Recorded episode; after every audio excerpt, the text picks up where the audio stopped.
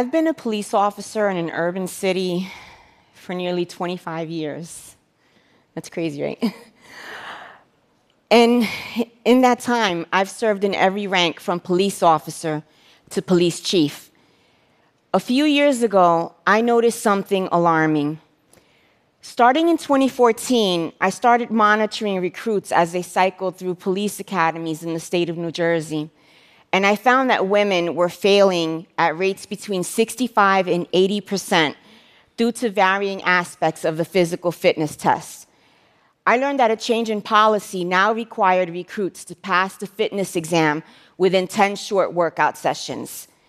This had the greatest impact on women.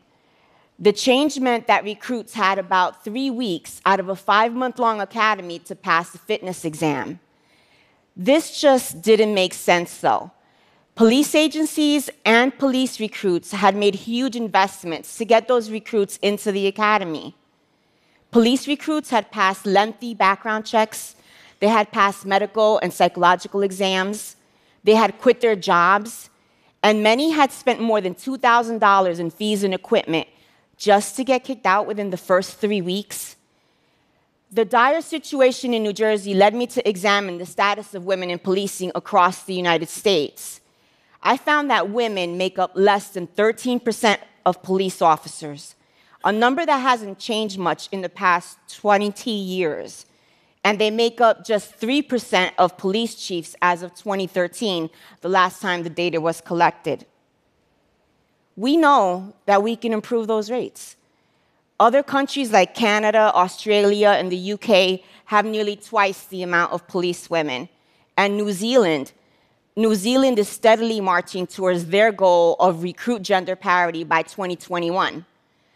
Other countries are actively working to increase the number of women in policing because they know of a vast body of research evidence spanning more than 50 years detailing the advantages to women in policing. From that research, we know that police women are less likely to use force or to be accused of excessive force. We know that police women are less likely to be named in a lawsuit or a citizen complaint.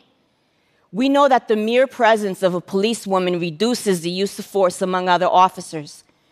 And we know that police women are met with the same rates of force as their male counterparts, and sometimes more, and yet they're more successful in diffusing violent or aggressive behavior overall. So there are vast advantages to women in policing, and we're losing them to arbitrary fitness standards. The problem is, the United States has nearly 18,000 police agencies, 18,000 agencies with wildly varying fitness standards. We know that a majority of academies rely on a masculine ideal of policing that works to decrease the number of women in policing. These types of academies overemphasize physical strength with much less attention spent to subjects like community policing, problem solving, and interpersonal communication skills.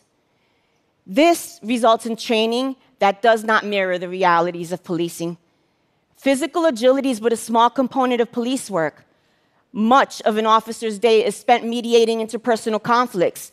That's the reality of policing. These are my babies.